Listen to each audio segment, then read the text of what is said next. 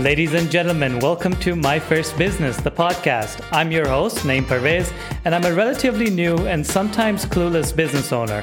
And I wanted to talk to seasoned entrepreneurs to help guide me and inspire me and help me understand the best way to grow my own business. So I wanted to learn about what mistakes to avoid, how to overcome common challenges, and how to identify opportunities. And that's why I created this show for you, dear listener. So, if you're running a new business or an old one, I don't care. I'm not an ageist. I bring on guests from all sorts of industries, and they are full of wisdom that you'll chew right up. And each episode is going to be like a conversation with a mentor that you never had. This episode is brought to you by Digitalina. Now, I might be a bit biased as the owner of the business, but I think we've cracked the code when it comes to lead generation for service based businesses. My co founder, who also happens to be my wife, and I have spent years building out our own system of advertising that gets businesses new, high quality leads day in and day out, all on autopilot. To find out if we can do this for you and what kind of results you can expect, let's schedule a free discovery call using our website. That's www.digitalina.io. Now, without further ado, let's get on to the episode. Just a quick note this is part one of a two part conversation. So after you're done with this round, head over to the next episode to listen to the full interview. My guest today is Aliya Rajah. Aliya is a personal and professional development coach, corporate trainer, podcast host, entrepreneur, and founder of Coaching with Aliya. She helps people develop the range of skills that they need to maximize their potential. God, I could use that. But that's not how her story starts. After studying biomedical science and then completing a master's in public health in the UK, Aliya quickly climbed the corporate ladder but as it is for some of you, it wasn't long before she realized that the boxes she was ticking didn't offer the fulfillment or sense of achievement she hoped. Ali undertook her life coaching and NLP accreditations while remaining on the job and then moving into coaching full time. She initially focused on working with professional women in London, attracting a song, strong following at her workshops and group coaching sessions, and then moved to the UAE in 2018 and launched her development masterclass. And just like that, she is now one of the leading coaches in the UAE, working with male and female clients, CEOs, public figures, celebrities, professors, lawyers, anyone. And she has conducted training sessions for ADNOC, the Ministry of Education, the Emirates Foundation, First Abu Dhabi Bank, and Aliya's got her own podcast, The Women Who Flourish. Be sure to check that out. And but today we're going to reverse the order. You're not the host. You're the guest, and I'm the host. Welcome, Alia. Hi, thank you. Welcome. Excited to, to be here today. Thanks for coming on. Um, there's so many different ways that we can take this conversation. So I told you before we started recording that it's going to be a roller coaster uh, in some sort, and I wanted to start with something heavy. Uh oh. Okay. So, so let's let's let's, do, do the heavy stuff first. Um, and I figured that your personal story would kind of come out through through some mm. of these questions, but pricing. Okay. Um, so you're in service business. You do coaching. You do corporate training. You do workshops. You're basically charging for your time and your intellectual value, and and you have to determine the value for your clients as mm-hmm. well. And I'm in a similar kind of industry. We a lot of the work that we do is intellectual work, um, and it's not factory produced widgets that we're working on. So I just wanted to understand your philosophy on pricing today versus when you first started. So mm-hmm. what are the differences that you've seen in trying to come up with that magical number, whether it's for individuals or for corporates? Like, what are the building blocks? Um, and I'm, you know, I'm giving you that time to think about the different um, the different building blocks on a very let's say general level that can apply to other service businesses as well right? Do you come up with the scope of work first? And then do you assign a dollar sign to everything? Is it based on your time? But you know enough mm. for me. How do you yeah. how do you come up with pricing or four years ago versus today? Gosh it's uh yeah I think you just took me back, even uh, you know, asking that question, and I was thinking about you know me a few years ago when I was, um, you know, started doing this for free. You know, initially because while I was training, you know, you start by just getting those practice clients, you know, not charging anyone and and building the confidence to coach and and so doing that initially, um, and then so for me, I actually when I started this, I decided straight away that I'm going to get a coach and mentor. I was like, I could spend ages trying to figure this out, or I can kind of fast track my way a bit, you know, by getting some help. um, learn from someone, as you said, you know, at the start, learn from someone who's already been there. And that's what I did. Um, so obviously we, we, you know, we, um, we went through this together and then it got to a point where he said, right, you need to start, you know, charging for this now, what you do. And I was like, you know what? Especially I think in this line of work for coaches, you know, as coaches, we just want to just do good, just help people, just help, yeah. just help. And then it's like, oh, if I'm to put a price on that, that makes me a bad person. How can I do that? That feels wrong. I should just be helping and giving. It feels wrong to then it feels like I'm wanting to take from them. So, you know, I had to do a lot of money mindset work around that. I think it really hmm. starts with with that is understanding that it's energy exchange as well. Um, you know, you're providing a service, you're providing a lot of value, and understanding that the en- the energy exchange, you know, with that is yeah, financials. It's it's getting paid and it's money. Um, so I had to do a lot of kind of work on myself in that regard initially to start. And it was just kind of with small packages, something I felt comfortable with. I think it's always good to start with something you're comfortable with because then the first price that you remember. Oh, it was literally like um, I mean, if I talk in pounds, uh, yeah, sure. so it was about like forty pounds a session, something like that. But I didn't do it per session; I did it per like six sessions. So it's kind of around like two hundred fifty pounds for like six sessions. So that was my kind of initial, you know, package back then. Mm-hmm. Um, and so, so yeah, so you know, that was what I obviously it was scary to charge that but I was like, it's not too scary that, you know, I, I can't, ah, oh, but it's enough for me to say, okay. Um, so that was, it kind of started from then. And then I think really it just for you, as you start to grow your confidence. Um, and by the way, I'll be honest here. The, I'll tell you the story. Actually, I had um, I did four sessions with someone, and free sessions, and then it got to the point where he said, "Right, okay, we've done four sessions now, the free sessions now I'm going to tell her if she wants to continue, you know, she's going to, going to charge, this is the amount. So did the fourth session. And then I said, right, if you want to continue, um, as you knew, it was four, and this is the option. And it was that kind of, oh, thanks. But actually, you know, I Ouch. don't know if I'm going to continue right now or like, you know, uh, yeah, it's great. Oh, can I come back to all that kind of stuff? And I was really just, I'll be honest, I cried. I was like, oh, you know, I was ready for this. And um, I was like, it's okay. Um, and I was like, let me learn how to do this. Let me learn. Because at the end of the day, it's all about, and this isn't about manipulation, by the way, because I think there is that kind of line where people can think when you say you want to learn, it's not about that, but it's about the way you deliver the message of, hey, this is the service. If you, you know, this is the price point, etc., etc. So, um, for me, it was just a matter of obviously as I've kind of built, you know, the services, you know, the different clients I work with, and just knowing the value. I think obviously if, as you the the value that I offer in the coaching only goes up. I mean, I've invested thousands in my own mentoring, my own coaching, courses, workshops.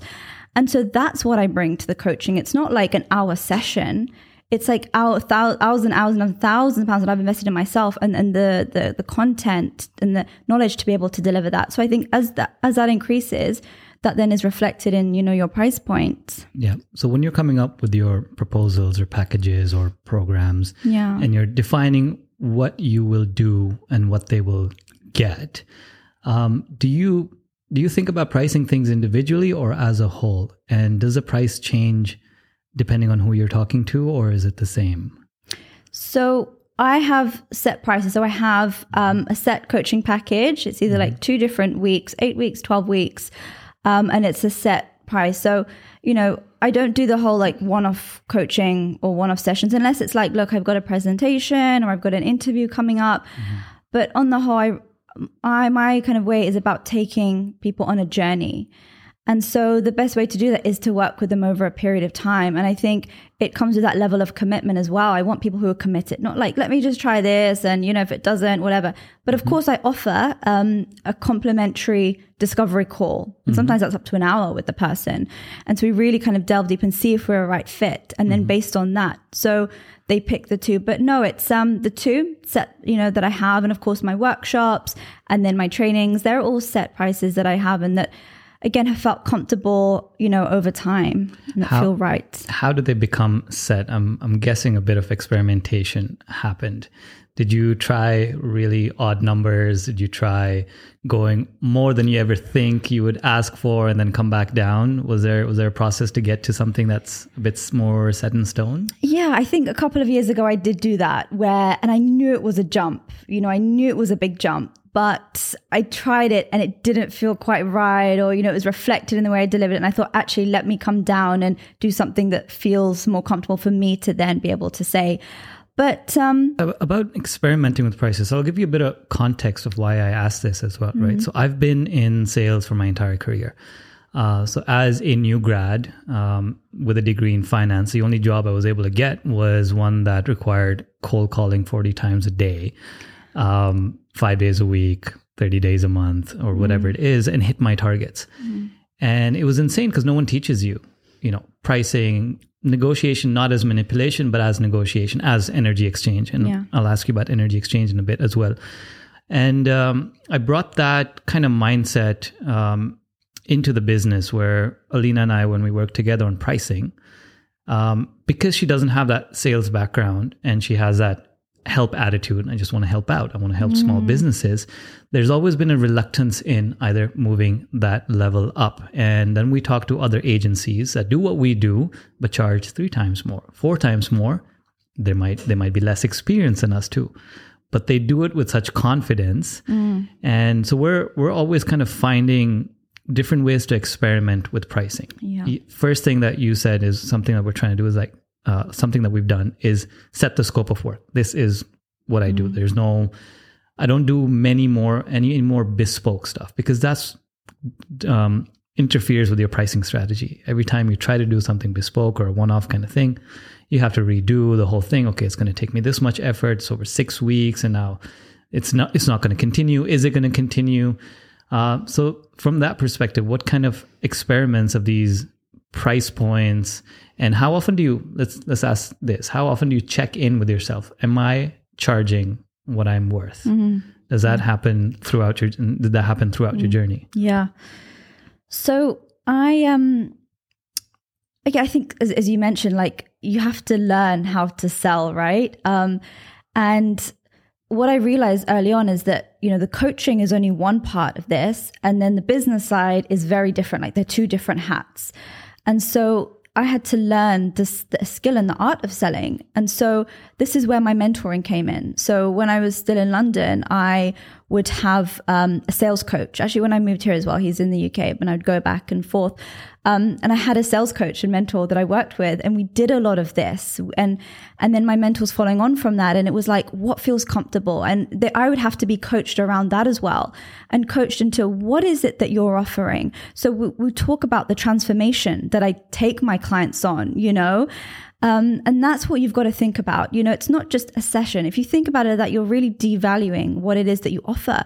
But you know, they go from being someone who is like they don't they shy away from opportunities, they don't speak up, they lack confidence in themselves, they're not looking after themselves, their fitness, their health, well-being, and then suddenly they're getting themselves out there, you know, they're being active, they're speaking up at work, they're presenting, getting promoted, starting businesses. I mean, there's ROI there as well for them. But like all of these things like you can't put a price point on that right so it's looking at the transformation and being like what is the value in that Yeah. It's not as the fitness industry has it nice, right? They can do a before and after picture and put a tag on this. Like, this is you with a big round belly. This is you with six pack abs. And here's how much it will cost to get there. And it's so clean and clear. Uh, we're lucky that in our business that we do have measurable ROI. So when we do our work for our clients, we run an advertising agency. And every time we run ads, we can directly know which ad gave us how much revenue for that client. So we can do the math and be like, okay, we contributed X amount to yours. But um, the point I'm taking away from this is, especially for Alina. So Alina and I listen to these podcasts like off off uh, uh, around our work hours to kind of learn and improve. And she's never had uh, sales training, but she's such a natural. But at the same time, the confidence to be able to charge your worth is something that you know she knows that she needs to work on as well.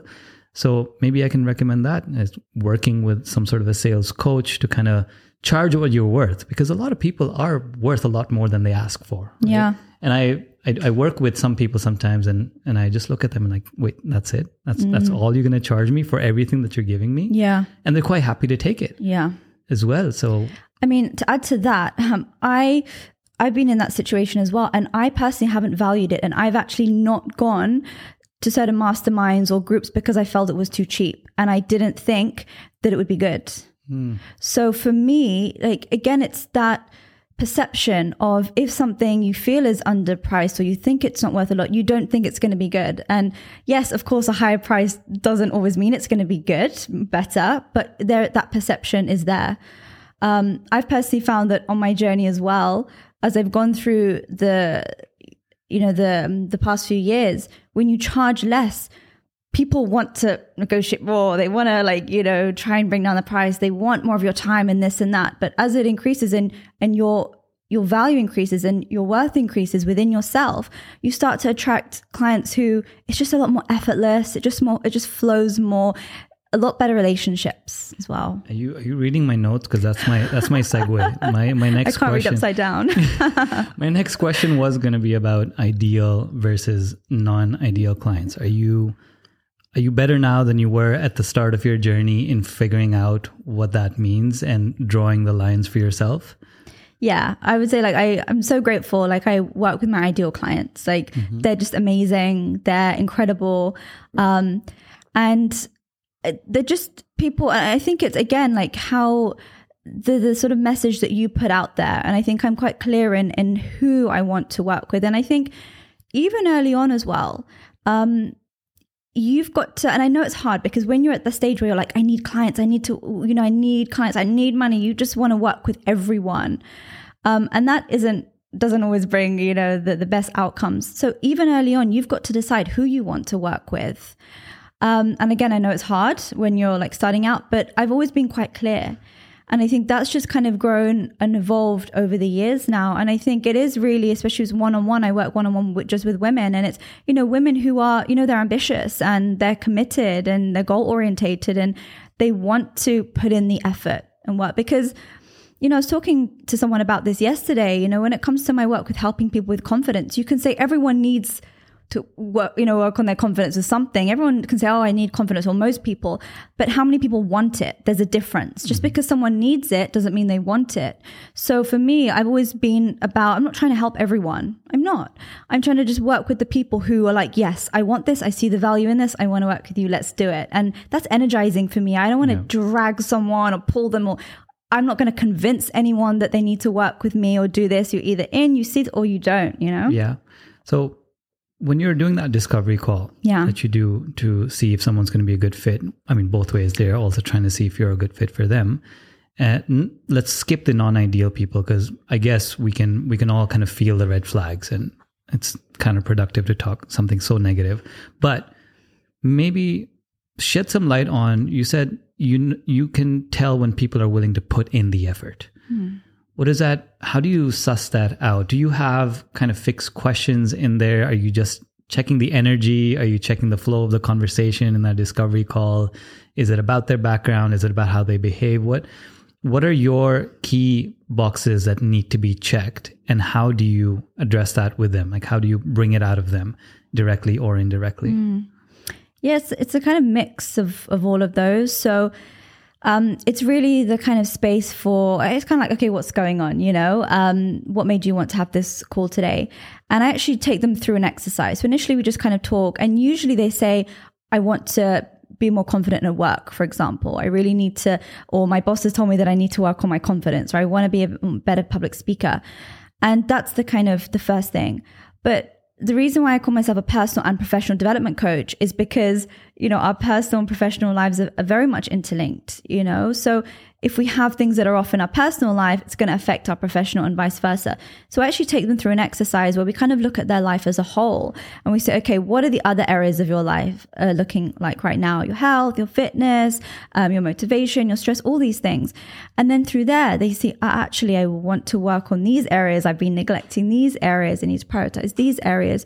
And so we kind of delve into that conversation a bit more and they're like, actually, I want to work on, on this as well. And it's about getting started with three key areas. So I say, right, if we're going to start with three, which the three that you want to start working on? And that's where we start. But then I kind of talk them through the process and I let them know early on that like you this is going to require you to to put in the work. This is not you coming to sessions and having a chat and then being like bye and whatever you put into this is what you're going to get out and i'm very very clear with everyone on that so i said i'm mm-hmm. not here i don't promise results but i can show you examples of clients who've done amazing things as a result of putting in the work and everything is tracked you know we, we have you know we track everything in the sessions and so I, I really get that confirmation from them initially that they're going to be uncomfortable. They're going to have to put in in the work. Yeah. Um, and once I kind of get that, they go to then it's kind of like, yep, yeah, okay, let's go. Yeah. Yeah. Do you end up ever uh, firing clients if they're not putting in their work? Um, not firing clients, but we have conversations. You yeah. have the different conversation, like you know what what's going on here, yeah. and the thing is, especially with my line of work, is that if they're not putting in the work, it's because something is going on and that's what we delve into, right? So it's not about me just firing someone and saying, bye, you're not putting in the work. It's like, what, what's going on here? And usually it is yeah. something else. Usually there's something deeper that's going on for them. Yeah. And so once they realize that and we kind of work through that, um, then I mean, I'll give you an example. Um, we did a few sessions the other day with, with, um, someone we got to our third session and, um, and I did check in with her on our discovery call the other day. I said, "Are you sure? You know, you you you're ready for this? Are you sure and all this?" And she said, "Yes." By the third session, she said, "I don't know. Like, I'm finding this really hard. Don't know if I can continue anymore." I said, "Okay, let's let's talk through it. Let's see what's going on." You know. So we spoke through it in the session, and we had the session the next day, and it just turns out that because she, you know, she says, I'm a perfectionist, I'm a perfectionist, she set these standards really high for herself that by the third week, everything should be okay and she should be happy and positive and her life should change. So we delved into that, you know, her expectations and and what she's expecting from this and, and herself and the journey. And then from then and realizing that, you know, the standard, the, the kind of expectation she placed on herself in like two, three weeks, you know, mm-hmm. kind of was a little bit unrealistic. Yeah. So working through that and the patience and all of that, then she was like, yeah, okay. And I, I, did check in with her. I said, Are you sure you want to continue? Are you ready? You know, and she's like, Yes, yes, yes, because she's now realized about like patience and being kind to herself, because that's essentially what we're working on, right? So it's a self compassion part. So I think a lot of the time people are very hard on themselves and they think they're not doing a good job. So we have to work through that and then it becomes a lot more sort of smoother. Yeah. Yeah. And in terms of, I wanted to check um, about saying no as well. So you've had these discovery calls, you're not sure if you want to proceed, but the person on the other end of the line is ready and willing to do anything to proceed. And that's not just about ideal clients. Maybe it's partnership opportunities. Maybe someone reaches out and, you know, in this kind of mm-hmm. connected world, every time you go to an event and someone, or even a Zoom webinar or something like that, you end up having this inbox of opportunities uh, I'm focusing on the ones that you don't want to do. Let's say you already know what you don't want to do. How are you at saying no to these situations? Because I struggle with this so much. I say yes to things because I haven't, you know, formulated exact reasons for why to say no to mm-hmm. someone firmly. Yeah. Um, is what I realize in as an mm-hmm. afterthought. Mm-hmm. But yeah, I just wanted to check with you. Are you? Yeah are you in that situation a lot where you end up saying no? And if so, yeah, how? all the time, all the time. You, like you can say no, to this question. no, no I'm not going to answer. um, but no, I, like I had. Oh, this is something I really struggled with. Really, really struggled with initially, and I would say yes when I should have said no. And it really comes down to that whole thing of like wanting to be nice and, you know, not wanting people to think badly of me and all that kind of stuff I had to work through um, within myself. Um, but, and the thing is, I, I had some not so great experiences. So I actually learned the hard way. So, um, you know, I'd say yes to kind of collaborations and opportunities, mm-hmm. and it just didn't go well. It didn't go right. It just, um, the dynamic wasn't right or whatever it was. And for me, it was what I learned from that was if my gut is is saying this is off, listen to that. If I don't feel good about it, that's it. I don't need to be logical about it and go into my mind. Obviously, yes, of course, a little bit, but a lot of the time I, I look back and I'm like, I knew something was off. Like I knew it, but I thought, no, this could be good because of X, Y, Z. And now, you know, like you said, there, like there are, you know, meeting requests coming in, like uh, collaborations, this and that. I cannot there's only one me, right? I can't be everywhere. I've got to keep my sanity, my mental health, my well-being as well. But you, but it's also about knowing what's aligned with you. And for me, if something isn't aligned, I'm like, no, it's either a hell yeah or a no. That's what I've learned. Unless I'm excited about something, it's going to be a no because with me, I can't hide how I feel. So if I'm not excited about it, I'll probably show. I probably won't be very motivated about it. I probably won't put the work in. And I like to, you know, put my 100% into things. So if I'm not excited, it's not going to, you know, do, do a disservice to it. So, but it's about, you know, you can kind of say, I think you don't have to over explain when you say no, right? It could be a matter of like, thank you for reaching out. Um, this isn't quite a right fit for me right now. I wish you the best in it. Something like that. Like it doesn't have to, you know, it doesn't have to be, you know, a long, long explanation and over explain yourself. Because I think sometimes you can almost open the door for people to talk you out of it and try and yeah. convince you as well. Yeah. And that's what Alina tells me all the time. She's like, you just make people fall in love with you and they just want to work with you and you don't and you don't know how to say no to that because you mm. love the attention which is true i like being liked and that's that's a very mm. innate thing in, in a lot of us i'm not ashamed yeah. about that but at the same time so the balance i'm trying to strike with these no's is i wish for example if i had a logbook of every time i said no because i do have the tendency in parts of my life where i say no to a point of detriment so no to something that might help me grow yes, it it kind of does align with my values, kind of doesn't, but it's not something that I'm comfortable doing. And am I saying no because I'm not comfortable doing it? Because on the other mm-hmm. side of comfort is, um, or uncomfortable is the growth. And am I being lazy? Am mm-hmm. I being incompetent by saying no as well? And that's just a fear I have. So I wish maybe I should do a logbook every time I say mm-hmm. no and why I said no. Because these values that you talk about, we feel like we have them kind of you know in in in the ether out there they're they're there we haven't written them down for when we take on an opportunity and when not mm. it's more like you said like we check with our gut I don't always trust my gut. I should, I should, but like so, sometimes I just feel like. So I'll, I'll give you mm. uh, the reason why I'm asking. So another friend of mine runs a business, very old school, uh, in terms of family businesses. They've been handing down each other's businesses, and then they're starting their own. Uh, he's in his mid 30s, and his reaction is never say no. It's like all business is yes. And I take on everything and anything, and I will not sleep, and I'll I need to build this thing. And and Alina's mm-hmm. trying to explain to me like, but that's them. It's mm-hmm. the same people that have learned from like a generation ago that you take a job yeah. regardless of how your boss is. Mm-hmm. That's not the current generation. We're mm-hmm. like, no, our boss needs to be nice too, and you know, it needs to be an energy exchange at, at your work as well. But he's from that mindset where he's like, you're stupid for saying no to somebody. Mm. If they're giving you money and they're willing to work with you, it does you don't have to like them. And that's the thing that I kind of draw the line at. So Lena and I, when we got into business, we left our corporate jobs to not be around yeah. people that we can we can choose our surrounding now. Right? We can choose who to have around. And maybe that's less money in the short term. Mm-hmm.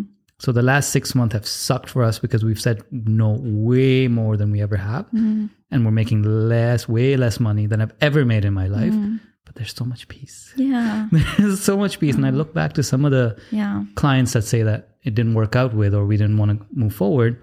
It would have been a nightmare. Yeah.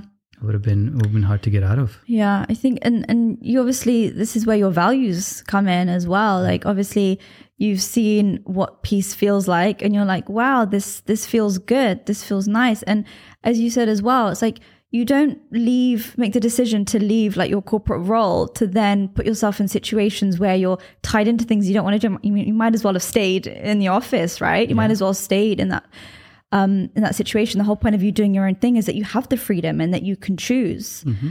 Um, so like you said, if it's going to start sucking you dry or make you feel down, then then why are you doing it? It's, it's not worth it. But again, that's yeah. where your values comes in it because if for your friend that's not important to them, again, if money and, and all that is um, the progression is more important, that's fine. That's great. That's more important to them. But like you said, they might not sleep, they might not eat, they might not have the self care. But then, of course, that comes with its consequences as well, right? So, yeah, I, it's it's the price you're willing to pay, I guess. yeah, and I guess some prices we're less willing to pay, or we're learning over time as we continue to grow. We've only been around two or three years now, so newbies into this. Um, I want to take you back in time again, uh, when you were on the bridge of entrepreneurship, as I like to call it. Uh, it's a very nice bridge. Um, I'm going to draw a painting of it someday. So when you were on, when you were trying to step away from your corporate ladder, what were your biggest fears and considerations? And I want you to tell me without telling me how you overcame them.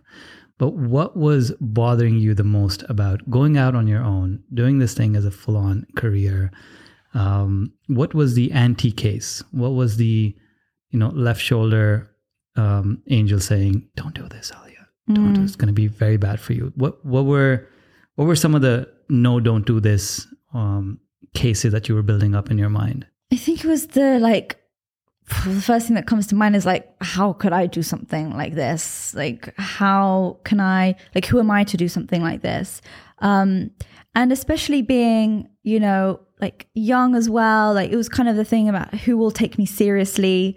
Um, you know, wanting to help people and support people, be a coach, they're going to be like, you know, how how can you help people at this age and and with the lack of experience and all of that. Um, and it was very i mean i just it was very my, my track so far was very kind of clear cut. It was like you know uni and then job and then my next role. So thinking outside of the box was something completely new as well. And i come from a family of professionals and not business owners. So it was something quite new and different as well.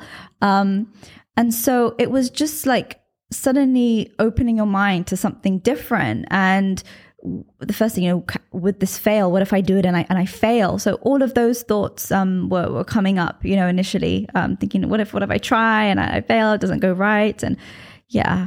So you're massive impostering. Oh, massive. Yeah. Yeah, massively. Yeah. So Yeah. you, you have the same background. I think you don't you don't have a business family, right? Yeah. You mentioned. So what was the reaction of family, friends, and I'm talking friends that were in the medical career with you that were not thinking. What were what were some of the phrases that you remember till today about when you made the decision like that's it i'm doing it. I'm quitting.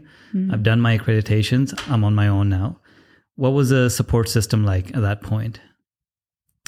Um, or lack of support system? Yeah, yeah. It's interesting because, um, yeah, you kind of see two sides. I think. You see different react responses from different people.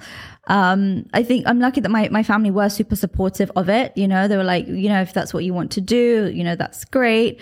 Um, you should go for it. You know, try it at least. Um, uh, and then, yeah, I think some friends are super supportive, some not so supportive, actually. So, you know, it's kind of like, um, how can you do something different? Or sometimes if you have the courage to do something differently and people deep down want to do that and they're not, it can cause a little bit of friction almost. So I had to kind of go through that. And I think sometimes when you step out and do things differently, you also see other sides to people. And sometimes your relationships change as a result as well. Yeah. Uh, yeah. Yeah, it's it was kind of similar for us too, I guess. Well, I was quite late into the journey. So I was 33, 34 by the time I jumped ship. Family was not happy. like you have a good thing going here, like you've built up a solid career, you have a trajectory, stop messing around. And even before I started the business, I'd moved around different industries quite a bit. Um, I'd get to one, I'd get good at it, then I'd get bored, then I moved to the next one, and Yeah. I did that a bunch of times. And uh, especially my my, I remember my mom and my sisters because they come from that background where none of us have ever done business. We've Yeah. always kind of the the package, the benefits, the the the sobriety of it all, just like go in nine to five, just Mm. having your path kind of cleared out for you. They were worried. And maybe that worry came as lack of support. Mm. And for the first year or two, they thought it was just a, a passion project too, right? Like, so they treat it as a passion project where they're like, oh, you can always go back into the job, right? And mm. that's what we thought. Like, okay, I'm Yeah. experienced enough to get back into the work field without ever losing, you know, Yeah. my salary level or whatever else might be. So they thought, oh, it's his hobby, let him play. Yeah. Uh, but you, the thing that you mentioned there, and we can dig into that, is you start changing who you surround yourself with Yeah. once you go out kind of on your own because these conversations like the ones that we're having mm. very diff- very difficult to have that with salaried people mm. Or you can't do that for too long you can't Yeah. i find i can't hold conversations with salaried people for a long amount of time unless i've known them since i was kids like my childhood friends yeah i can talk to them forever but Yeah. um, i feel like my circle has now vastly changed to more entrepreneurs versus salaried people is that the same for you Um, yeah, mostly entrepreneurs, I would say. Yeah, a Mm. couple of close friends who are like professionals in salaries, but most of them are. Yeah, the conversation is different. Yeah I think. Yeah, And, and not to say that I, I don't like salaried people because I think you you can do really great things. Mm. Yeah, of course. Working a job and, and working a career. There there are things that they'll be able to do that I will never be able to achieve, or the value that they might provide to humanity might be Mm-hmm. in total more than I would, and I respect them uh, for that. It's just the unnecessary stressing that we do as business owners yeah, is not really, you know, you you try to talk it out, people, and they're like, oh, what do you worry about? You got a business. I'm like, yeah. I was talking to my barber the other day, and he, he asked me, it's like, so what do you do? I'm like, oh, I have a business. He's like, oh, wow, you're set. And I'm like, no, I've never made less money in my life. what are you talking? But Yeah. they they shower this praise on you, right? They say like, wow, you must be you must be great. Like, when's your next Tesla coming in? like, not a long time.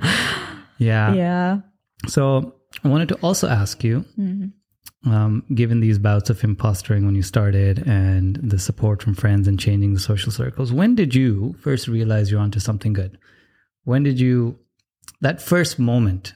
There must be a lot around along the way as you as you keep checking in with yourself. yeah. But what was the first time you're like, oh, I made the right decision? I think it was just like when I just started coaching and um, made a positive impact. And, you know, you'd have those light bulb moments with clients and they're like, oh, wow, that's really helped me. Um, I remember actually one of the first clients that I started working with. Um, we started working a lot of on her limiting beliefs when it comes to work and the way she see her, sees herself.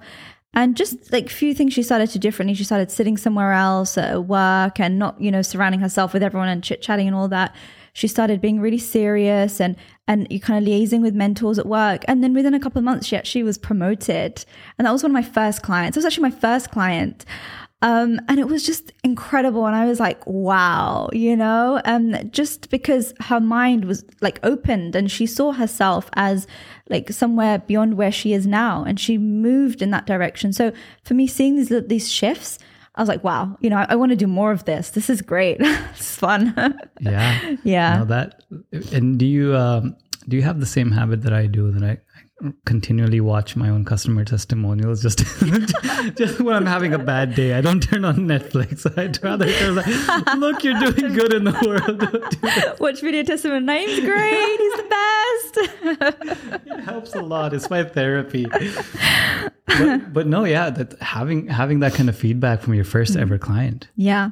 Um, yeah it was it was really great so um and then just like you know people small things like they've been really hard on themselves and then suddenly they can start looking in the mirror. And uh, again this is like four years ago right? These shifts or you know when i first started it was very much like it was all about confidence. But you know write down literally write down 10 things that you like about yourself 10 positive qualities that you have. I remember one of my first ever sessions and she was quite senior and uh, i think she was in finance. This is back in london and she she couldn't write anything and we just sat there and i said like i'm going to give you the time that you need right and then finally she started writing a few and then to be able to even do that you know it was like wow um big moments like that yeah kind of early on so I think just from kind of seeing these shifts and seeing people then start to walk differently, talk differently, you know, put themselves out there at work and, you know, telling their friends. And then I started running workshops. So this is back in London. I started running confidence workshops and I started bringing women together.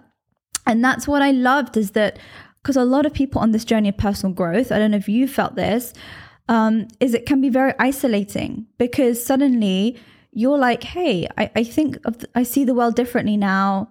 Um, I don't just want to be like just nine to five with my friends and hanging out and like talking about, you know, bitching about our boss. Like I want to do more in life. And then suddenly you outgrow your circle and it's like, this is really uncomfortable now. Like I, I you know, I, I'm gr- outgrown my friends. So I would like you know run these workshops and like bring like-minded people together, and then like so that was really cool as well. So because I was like, I don't ever want anyone to feel like they're alone. So if I can provide these spaces and hey, you can meet someone, connect, and grow together, that's like amazing to see. Yeah. Yeah. I when you talk about my personal journey with self growth, it feels like have you have you heard of the lobster analogy to growth? I'm probably going to butcher it, and I shouldn't really check my facts before I tell stories on the podcast. But I'm just thinking of friends when Phoebe's like, "You're a lobster." no, no, no, he's your lobster. No, although I should, I should, yeah, I Yeah. should mention that. I thought you were going to call your wife your lobster. No. no, not one of those. But like, so a lobster's shell, okay. um, it's fixed in size. It actually it's not a muscle, so it doesn't Oh, grow wow. with the lobster. So the inside of the lobster, as the organic part of it, is Mm. growing and growing and growing until it outgrows its own shell. At which point it has to discard and shed off its own shell. At which point it's extremely vulnerable. It's afraid. Mm. Uh, it's um, it's a target for predators. It has to go down to the depths of the ocean where it's dark and hide under a rock until it can grow back a new shell. And that's Wow. that's what I feel. I've had so many lobster moments in my life, um, just to find myself in those vulnerable places. Like that's the that's the weird thing about doing self work. yeah.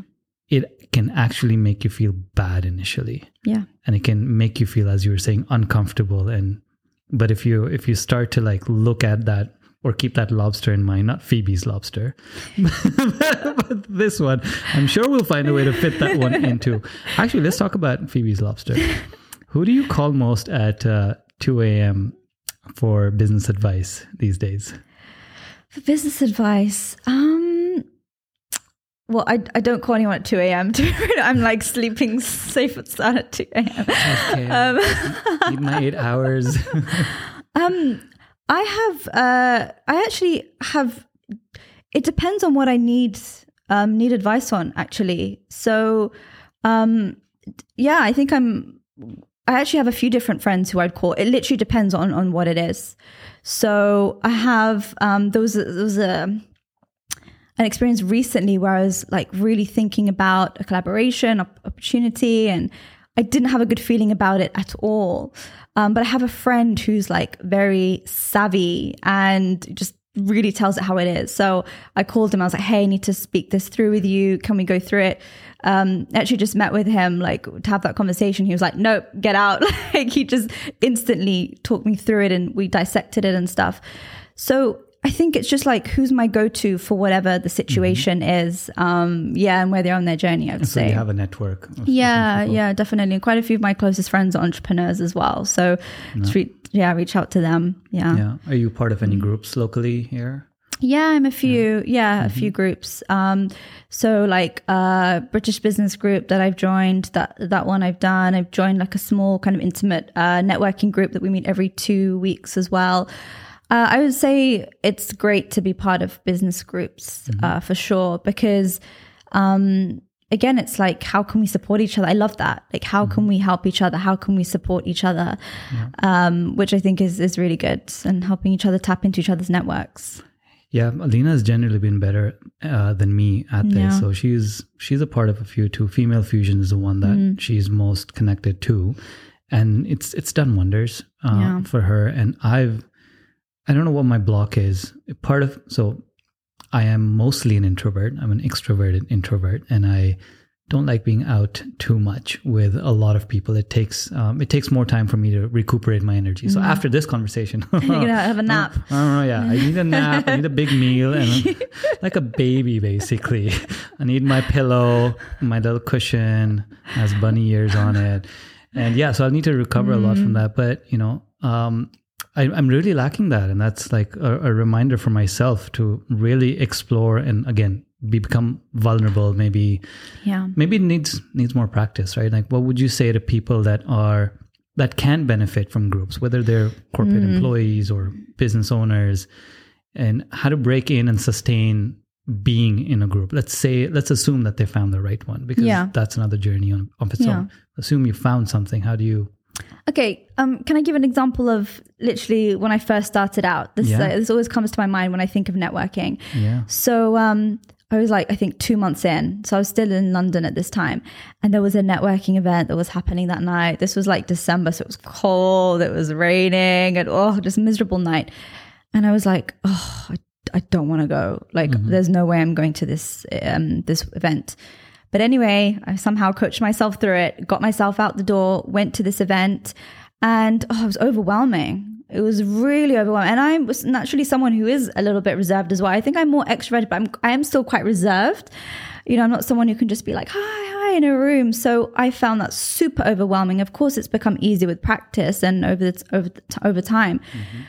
But I remember um, having a conversation. So remember, I'd only just started my you know business two months earlier, and I'm specializing in confidence and started talking. Yeah, exactly right. Walking my walk. That's why I went. And so um, uh, I went there, and then there was this this guy, this videographer there, who I started speaking to, and he was like, "Oh wow, I love what you do. I'm going to fashion London Fashion Week uh, next week." Um, I'm going to, you know, spend the day, you know, backstage. Why don't you come with me and we'll spend the day like interviewing models and, you know, fashion bloggers, designers, all that. Let's do a piece on confidence. And I was like, wow. Anyway, so I went with him and literally spent the day like a London Fashion Week and I was interviewing all these like celebrities, like designers and model and put together some really great content for that. Yeah. And that was a great opportunity. I mean, like literally like two months in of me starting. And so for me, that's always my go to. And obviously, people were like, wow, this is so cool. You know, you've done this. And it taught me a lot about confidence and, and my content. So for me, that's always my go to story of like, mm-hmm. whenever I don't want to go, I'm like, look, you never know what's going to come from that event. Honestly, it's just one conversation or I find that a lot of time at networking events, people will be like, hey, why don't you come to this? Or hey, let's do this. So you, you, just never know like you know what the next step could be from that so yeah, yeah. just getting yourself there especially in a city like dubai right like everyone is yeah. three degrees away or at least two degrees away from everyone else and can open doors for you for things that you don't even know that you want yeah. to do and but you're already ready for it yeah um yeah maybe maybe keeping the bigger picture in mind about because i've i've had instances like that um, as well. It's just about again. I need to keep logs to remind myself. I think I need mm. like a break uh, break glass in case of yeah. fire kind of book. Like remember when this good thing happened. Yeah, to go yeah. there. But, um, but also just to add to that, I mean, like I think to to be in this line of work, I realized early on as well is that you have to have a crazy amount of self discipline you know, there's there's no one on your back, right? If you decide not to do anything for three days, no one's gonna be there like, hey, like where are you? What are you doing? Da da da. Of course, like clients, you have to show up for them, but there's no like manager or saying someone saying get out of bed, right? Mm-hmm. So you have to be like crazily self-disciplined, you know, get up, get out of bed, have a routine, you know, all these things. And a part of that is doing things you don't want to do. That's what mm-hmm. self-discipline is. It's like if you go to things according to your mood, then you know your mood fluctuates right so mm-hmm. you've got to be super self-disciplined of like well this is this event is good for me because of xyz yep. and just like yeah just not always doing things that you want to do or feel like doing right yeah. this is why i have mad respect yeah. for people that kind of go into their entrepreneurial journey pretty early uh, so Vuk that was here earlier he went straight into business after graduating and um, the reason I have that respect for them is I worked as a corporate employee for 10 years. So I have practice in things you mentioned doing what I don't want to do, yeah. having a routine. Yeah. It it was given to me by mm. the by the situation, but then it's drilled into me, and that's the only way I work. So yeah. I knew when I wanted to start the own, my own business, I would have to keep those things because they have been working throughout um, for centuries. So mm. no need to mess with that forget the whole Silicon Valley, I sleep when I want, wake up when I want kind of thing. I'm, I want to be a professional yeah. in whatever I do. But mad respect for people who don't have that much of an experience and still have to find themselves uh, doing uncomfortable things. Like the amount of times you do things you don't want to do as a worker, as an employee, mm. um, is at least nine times out of 10. Yeah. you want to do one out of 10 yeah. things that you're given to do, right? So, okay.